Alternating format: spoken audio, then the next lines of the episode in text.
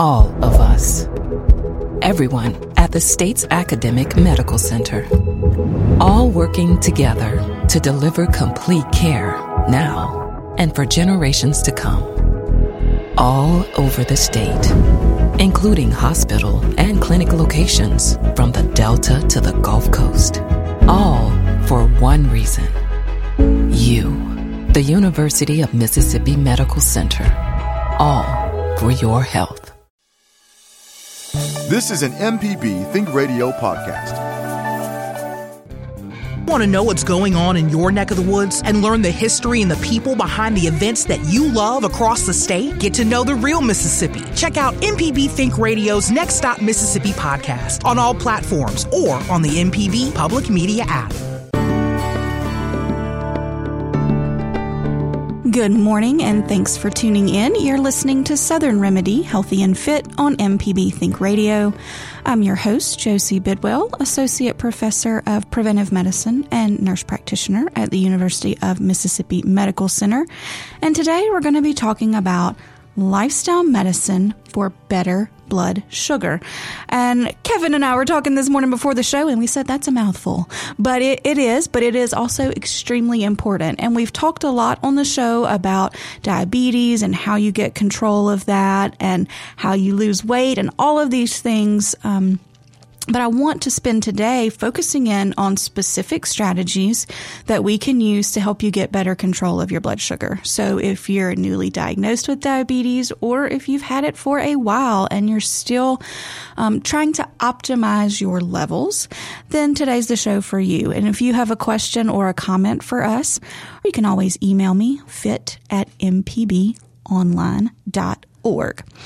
All right, let's kind of start. I think in order to understand how any of these things that are lifestyle related can make our blood sugar better or help us get better control of our blood sugar, we first have to understand what is making our blood sugar not okay.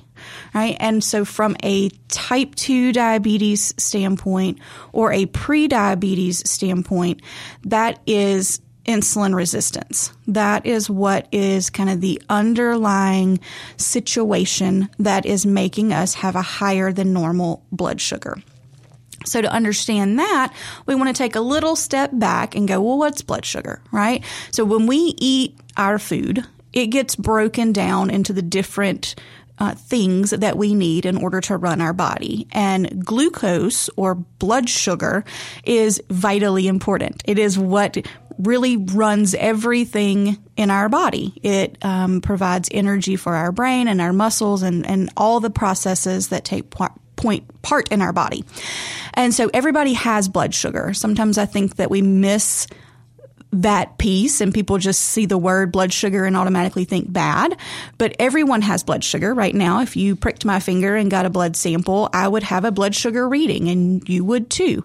What we want is to focus on keeping that within a certain range because within that range, our body can thrive. It can do all the things that it's supposed to do. But when it gets too low, our body can't do that. Um, we may lose consciousness we may um, become sluggish or sweaty or fatigued, those types of things.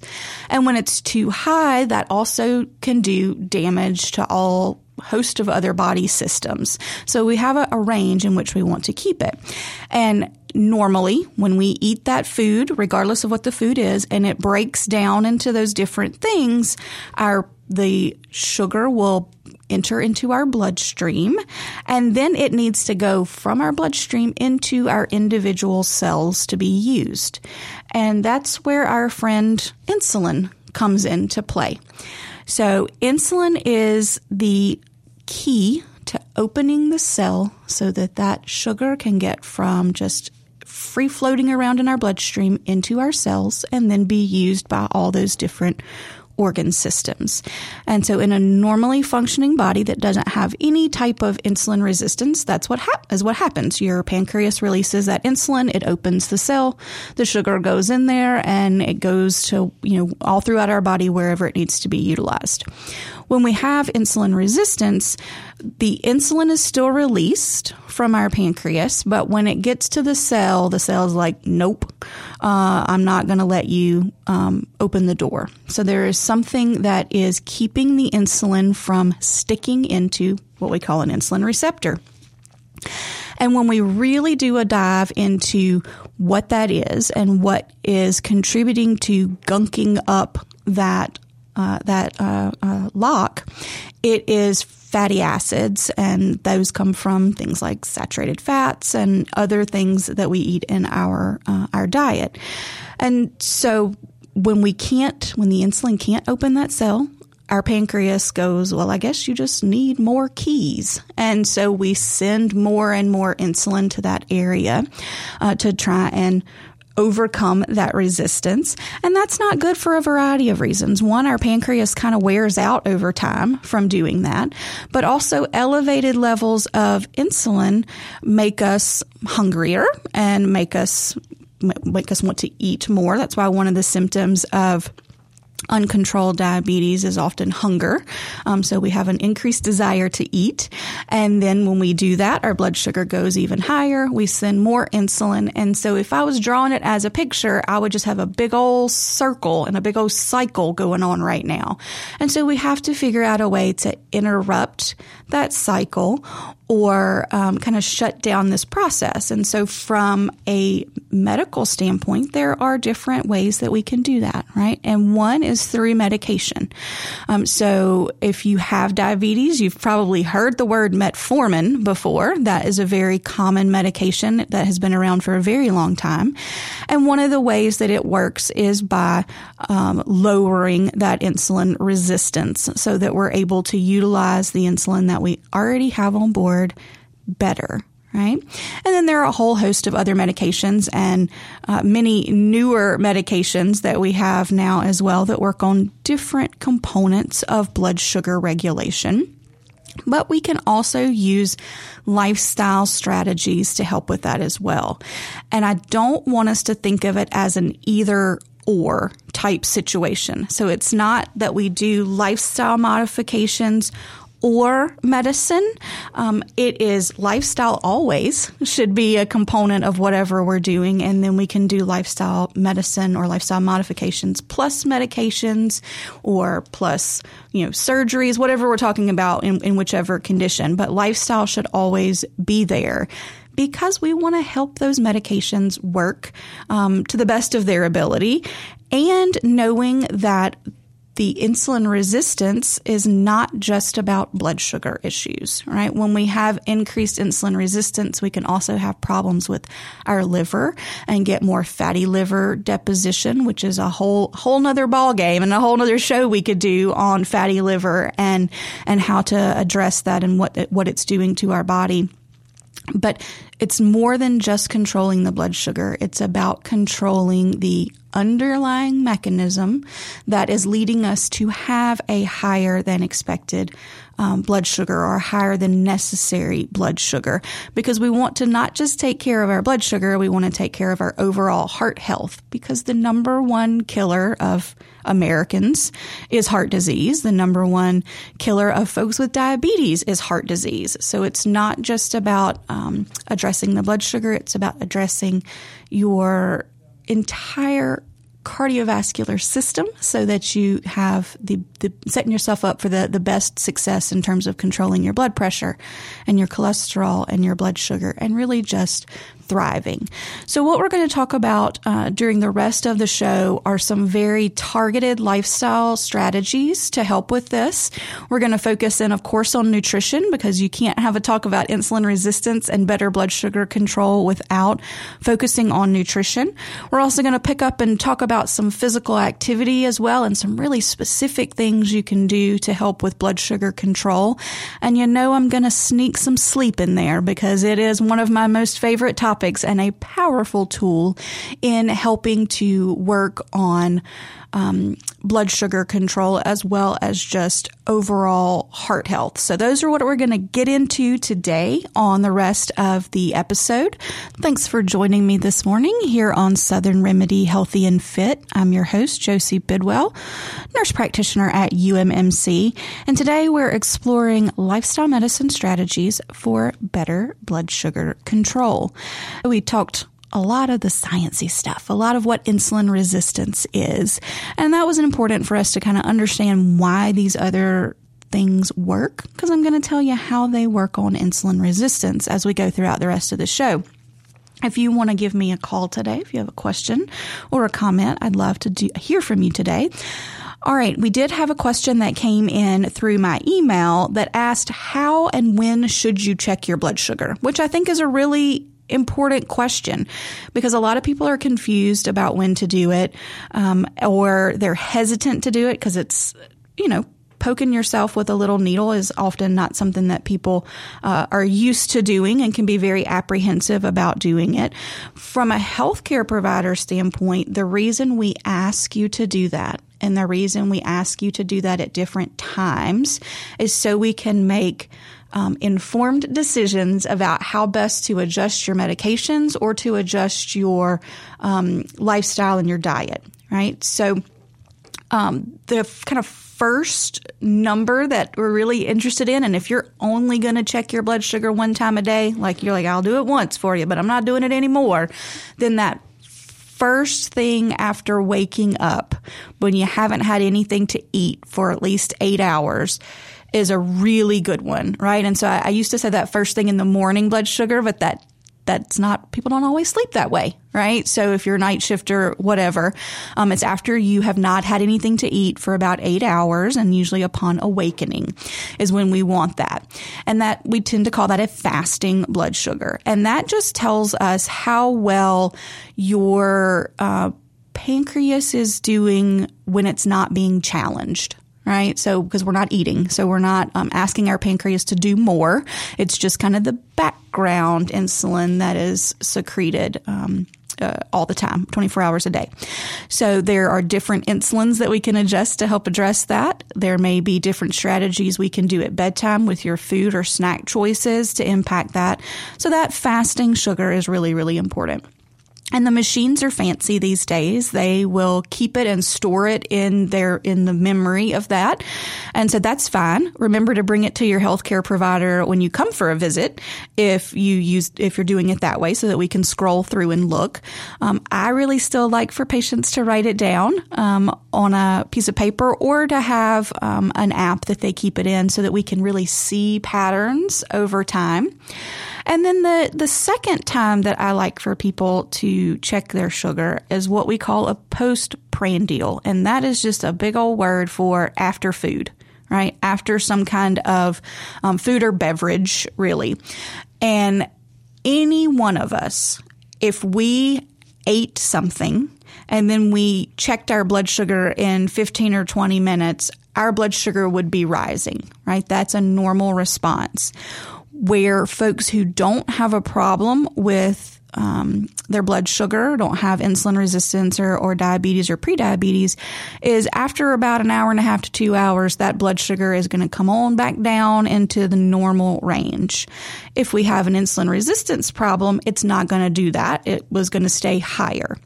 So optimal timing to check your blood sugar after a meal is about two hours after you start that meal right? So you may be thinking that's a lot of finger sticks, right? Like if I got to do it when I wake up and then I got to do it after breakfast and lunch and dinner, that's four times a day. Those strips are expensive and I just don't want to poke myself that many times. And I hear you. Um, what I like to do with patients is alternate the meals. So maybe today I do a fasting and then an hour, you know, two hours after the start of my breakfast. And then tomorrow I'll do fasting and after lunch. And then the next day I'll do fasting and after dinner. Right. And by writing those things down and keeping a list of them, I can then start to see patterns of, ooh, I'm always high after breakfast or I'm always high after dinner, but my breakfast and lunch is fine. And when you show that to your healthcare provider, then we can pick medications that um, have different kind of peaks and onsets of action to help uh, kind of knock down when you're having those highs instead of just uh, trying to address all of them at one time. Now, my other tip in checking your blood sugar is where where you stick yourself uh, in terms of you know on your finger if you're doing finger sticks. A lot of people I see poke right in that just the meatiest part of their finger. And that's also the spot that has more um, like pain receptors. So it hurts more when you do it right there. So if you are looking at the pad of your finger, the very outsides of it, like the perimeter of that area, is going to have less of those pain receptors. So if you stick there, it should be a little less painful. You're still going to feel it, but it should be a little less painful.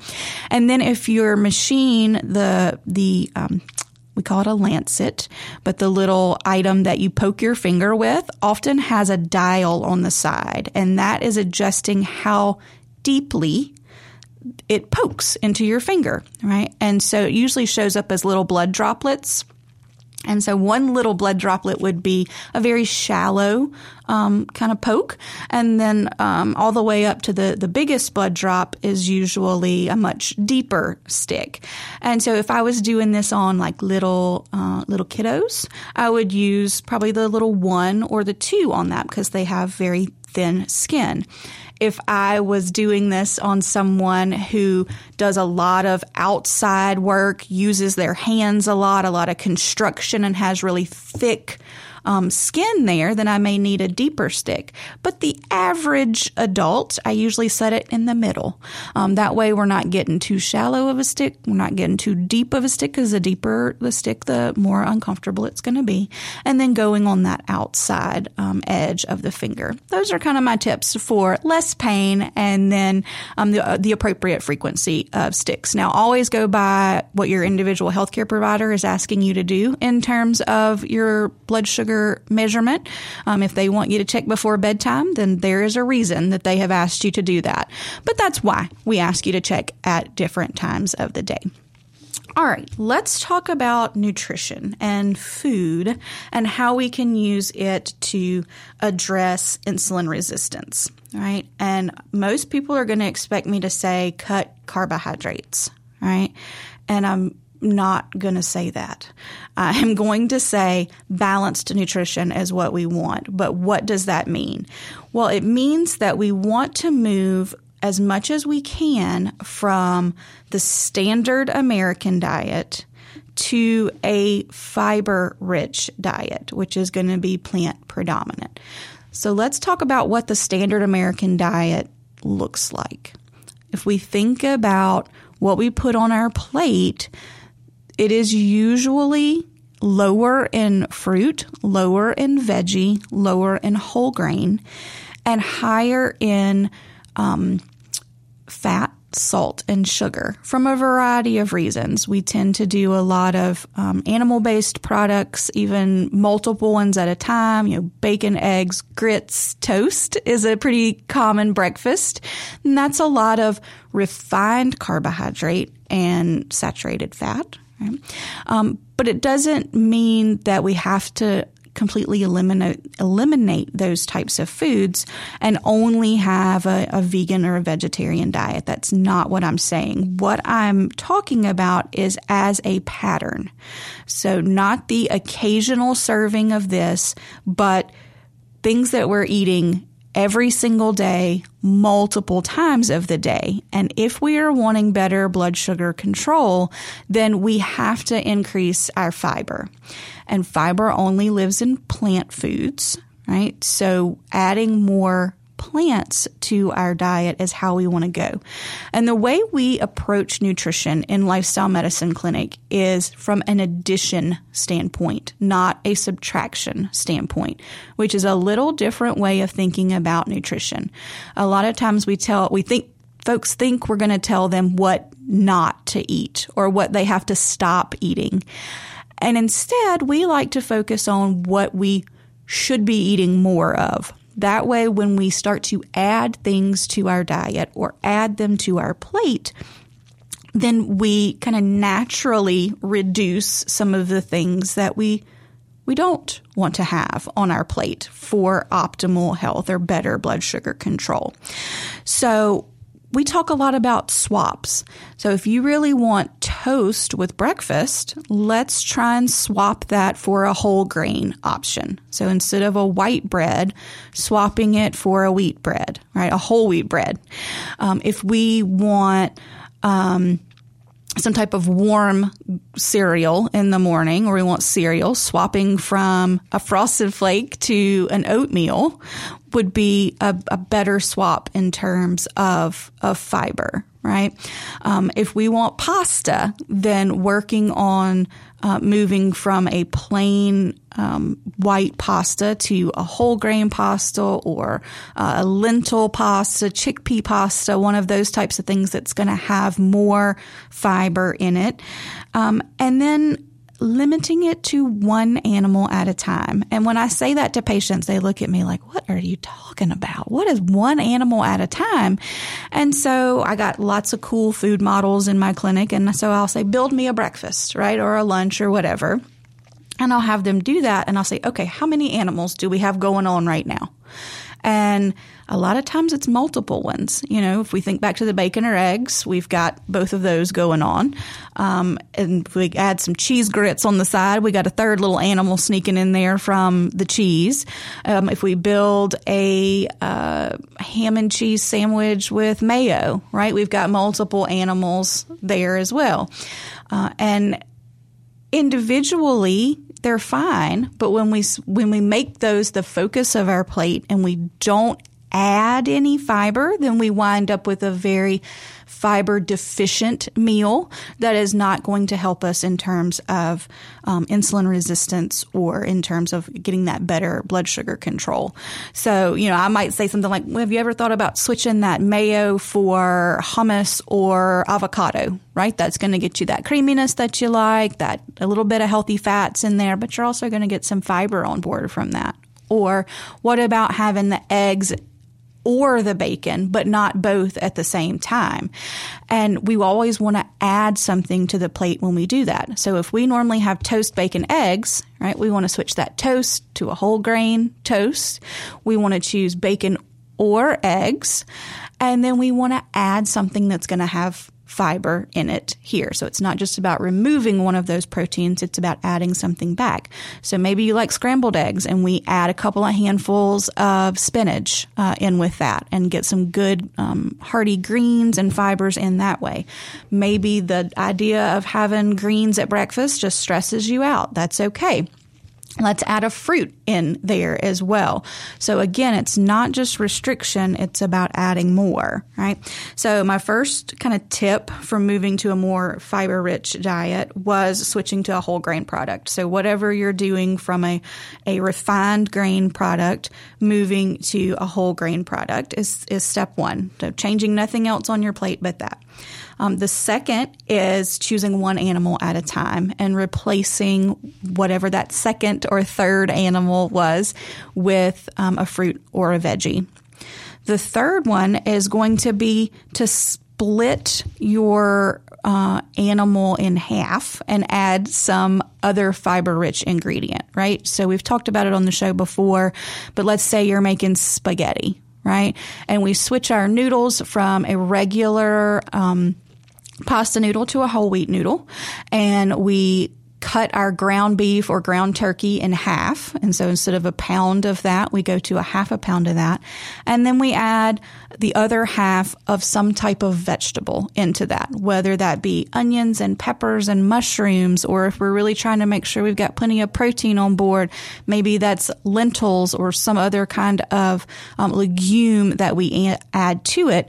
But now we're still having familiar meals right? So not diet food, but we have doubled the amount of fiber that what would have been in that same kind of regular meal that you have. And if you've got picky little eaters, um, you know, think about pureeing that sauce as well, right? So if you're going to do a tomato sauce, think about how you add in some of those veggies like the onions and peppers and carrots and that kind of stuff, but puree them um, so that uh, I don't even like the word hidden. They're just veggie packed without having the texture of veggies if some folks don't like those. And then the next thing is really intentionally trying to make sure that we have beans at at least one meal a day, optimally more than that. And I can hear folks already going, beans make my belly hurt right? Um, that is the number one kind of pushback I get on that is, but beans make my belly hurt. And what we're going to explore in this next segment is one, why beans are so important and beans should be part of our daily intake and some of my favorite tips and strategies for helping you have a little less, little less belly bloat when you have some of those beans on board. You're listening to Southern Remedy Healthy and Fit on MPB Think Radio, and I'm your host, Josie Bidwell, and we've been talking about lifestyle medicine for better blood sugar today. So if you have a tip that you want to share, something that you've found helpful in getting your blood sugar under control, I'd love to hear it.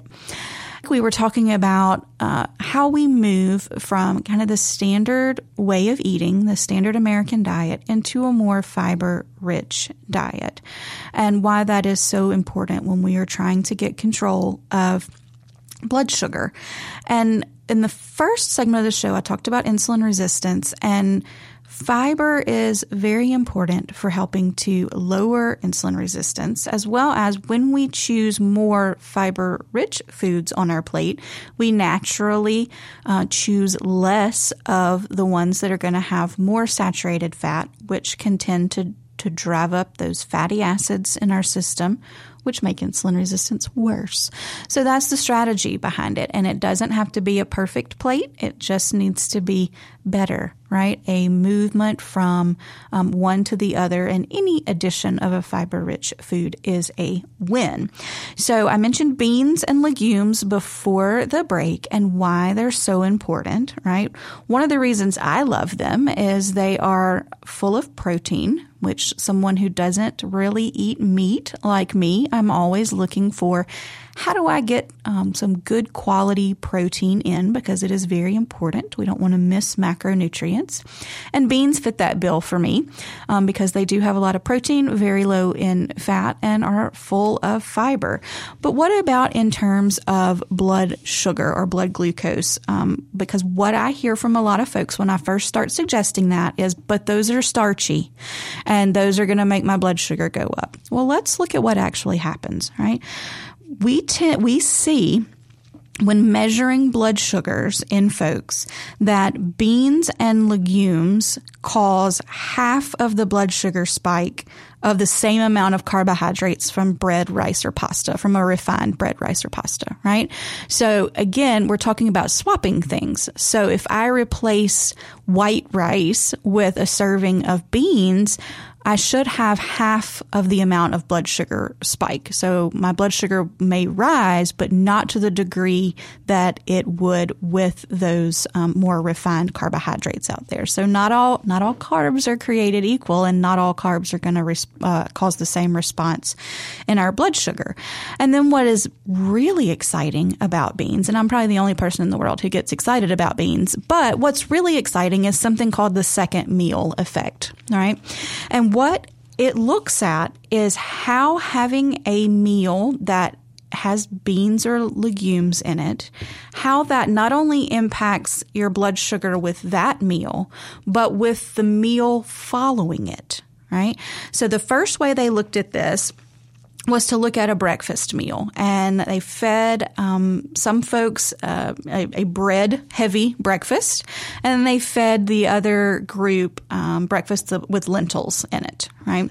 And then they looked at the blood sugar spike, and the the blood sugar spike was much higher with the bread than with the lentils, and so the same carb content in each one of those, but the lentils spiked the blood sugar less than the bread. Okay, yay, right? What about the next meal? So lunch. So they fed those same two groups of people the exact same lunch, right? And it featured bread, right? Same amount of bread in both meals. And what they saw was that um, the blood sugar spike after that same meal was less in those that had had the lentils for breakfast right? So having the bean or legume at one meal caused less of a blood sugar spike at the subsequent meal, even though it had the same amount of carbs in it as somebody else, as the, the other person's meal, right? And so you may be thinking, well, I don't want to have lentils for breakfast. That doesn't sound good, right? Does it impact the next day's meal? And the answer was yes. So they looked at what if we had beans at dinner? And then what did breakfast blood sugars look like the next day? So they fed, um, again, somebody a carb rich meal without uh, beans in it. And then they fed them the same carb co- count, but with beans. And then the next morning, we they did a sugary beverage. Like if you've ever kind of drank that sugary syrup that you have to drink when you're pregnant for them to check your blood sugar, they did that. So they they drank a sugary liquid for breakfast.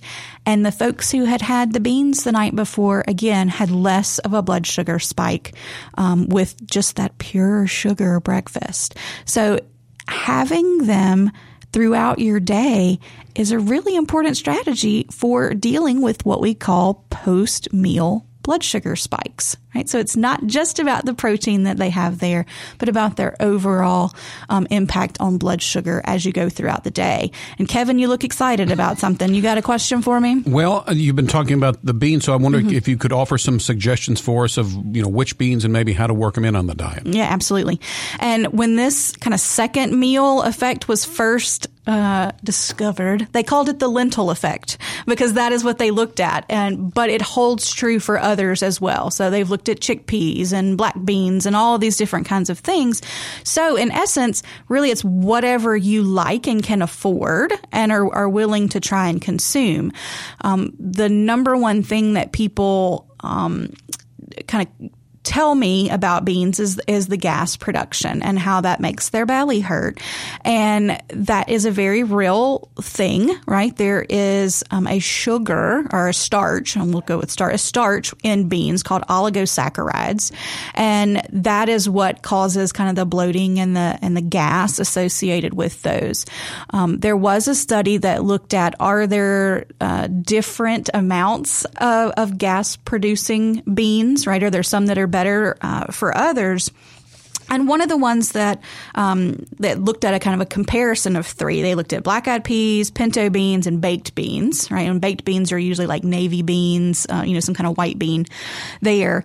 And within the first week, the black eyed peas actually caused less kind of bloating and discomfort and gas than the other two.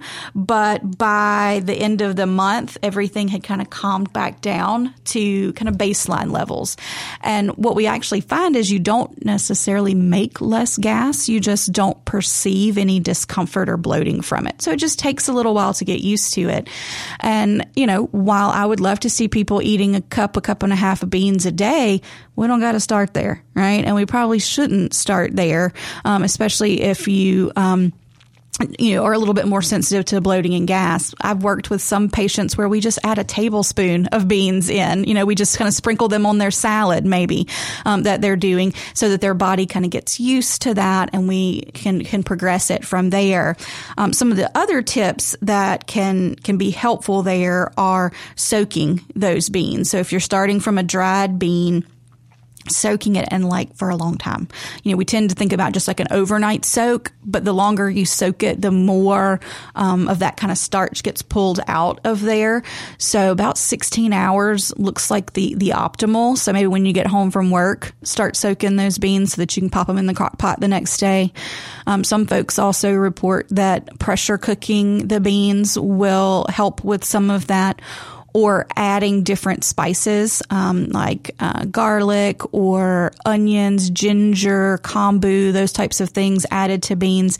There's a little less uh, scientific research on that and whether that actually does reduce um, the, the, gas or not.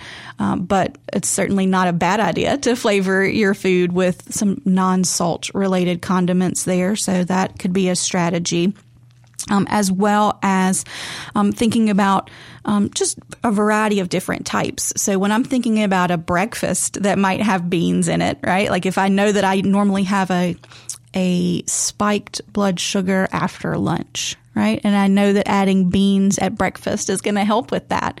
You could do hummus, right? You could do a hummus like a piece of whole grain toast with some hummus spread on it and a piece of fruit on the side. And that would be, again, a well balanced breakfast that would have beans without thinking about having you know, a big bowl of beans for breakfast.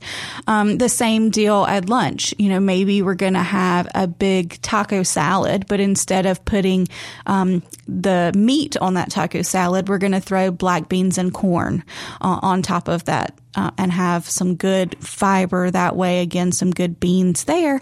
And then at supper time, just like that strategy we talked about a minute ago of backing down to half of the ground meat that you usually use and adding the, the rest as lentils or, um, chickpeas or you know some other kind of legume there now we've incorporated beans in three times during that day um, in in a way that doesn't look like just serving a side of beans on, on, the side of your plate. So you have to you have to get a little bit creative when when you're doing things that way. Um, some of the other things that can be important in moving to a more fiber rich diet is your grain choice. And when we think about grain choice, we tend to think about well, I need brown rice instead of white rice, and that absolutely is appropriate. But I want us to start to think about the particle size, like how big that grain is, right? So if we use oatmeal for an example and we think about um, an old fashioned oat versus a um, quick oat or an instant oat, the the reason they cook quicker is because they are usually kind of chopped up more, and so the smaller the particle, the easier it's going to be for your body to digest, and the quicker it's going to rise your blood sugar.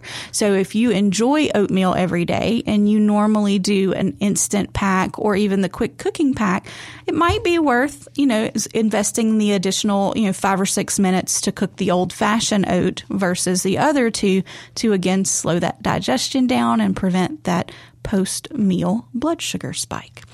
You're listening to Southern Remedy Healthy and Fit on MPB Think Radio. I'm Josie Bidwell, and we've been exploring lifestyle strategies to help with better blood sugar control. And I was just gushing on about how important beans are and uh, adding those into your diet, not only for good quality protein and fiber, but also for just the amazing um, prevention that they have for blood sugar spikes, um, even after the meal that you have them at for this kind of last segment of the show, let's spend some time talking about physical activity. And I know I've talked about it a lot on this show. And if you're a regular listener, I hope that you're able to tell me exactly how many minutes of physical activity that you need in a week.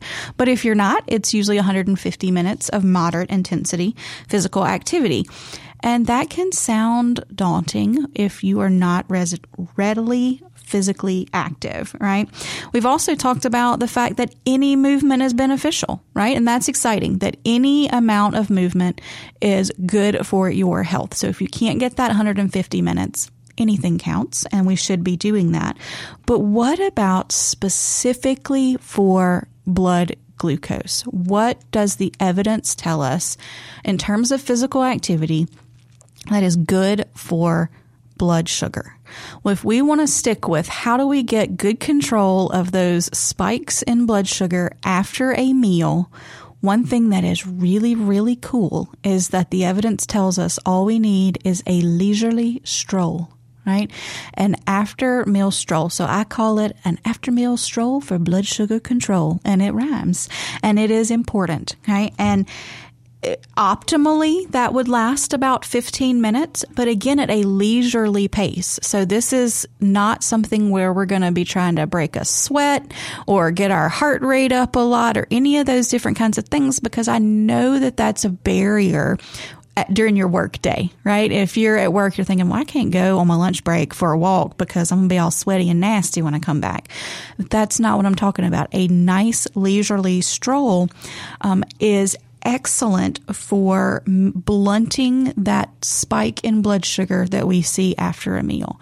So 15 minutes is great, but even if you only have two minutes, right? Uh, that's 120 seconds. Two minutes of walking after a meal has been shown to reduce the spike in blood sugar by up to 17%. That's a lot. So thinking about how we can do that, right? That is just after your lunch, getting up and taking a couple of laps around your office, right? Or um, after breakfast, before you get in the car to go to work, you walk down to the end of your street and back, right? Or after supper before you cut the TV on to have you know, your end of the, the, the night relaxation, if that's how you choose to relax just walking, you know, walking, maybe do a load of laundry and walk that um, from the, the laundry room back to your room and actually put those clothes up. That's something we struggle with at, at our house. But little pockets of time matter, right? So even if you only have just a couple of minutes, movement after a meal is really, really important. And even if you can't move, so you're like, well, Josie, I can't even do that, right? I, don't, I can't leave my desk after a meal standing up counts too. We don't see as much reduction in that after meal spike, but we do see some. So even intermittent standing breaks throughout your day, right? So a couple times an hour, you just stand up for a minute or two can reduce those um, after meal sugars by about 10% right? So all of these little things add up. We don't have to get that 150 minutes. We don't have to be breaking a sweat, but just either standing up or moving for a few minutes after meal times can be powerfully important in helping you get better control of your blood glucose. In these last few minutes, I want to talk to you about sleep and how sleep impacts your blood sugar and in particular, how sleep impacts insulin resistance.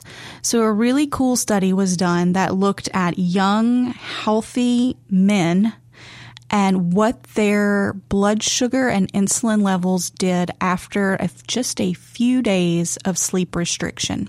Right.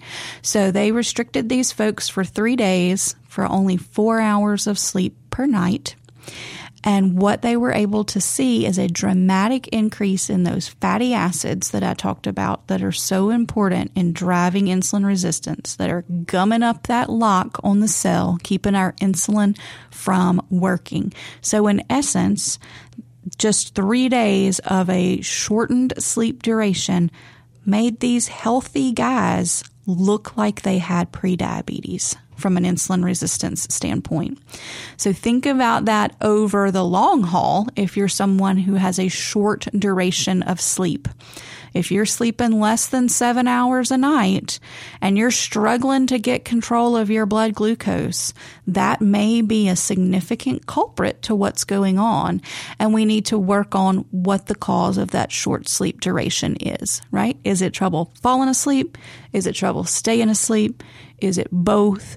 Is it sleep apnea and we're having trouble wearing the machine or, you know, a, a variety of other things don't just write it off as something that you have to deal with because there are strategies that we can use to help with whatever is causing that shortened sleep duration. And making it a priority is going to be so important for not missing out on something that can really have a dramatic improvement in improving our insulin resistance and in turn lowering our blood glucose, which is just good for our heart all the way around. So I hope that I gave you some practical tips that you can put into place in your life or at least have got your your brain working on, man, there are a lot of things out there that I can be doing to work on my blood sugar and just starting somewhere, right? And if you want more information about any of those things that I've talked about today, or you need help getting contacted with a dietitian or any other healthcare provider to help you, just shoot me an email. That's fit at mpbonline.org. If you want to go back and listen to today's show or any of our other shows, you can do that by downloading our podcast. You just search for Southern Remedy on your favorite podcasting app, and that way you never miss an episode. I'd also encourage you to tune in every weekday at 11 for the full Southern Remedy lineup. Again, you've been listening to Southern Remedy Healthy and Fit on MPB Think Radio. This is an MPB Think Radio podcast. To hear previous shows, visit MPBOnline.org or download the MPB Public Radio app to listen on your iPhone or Android phone on demand.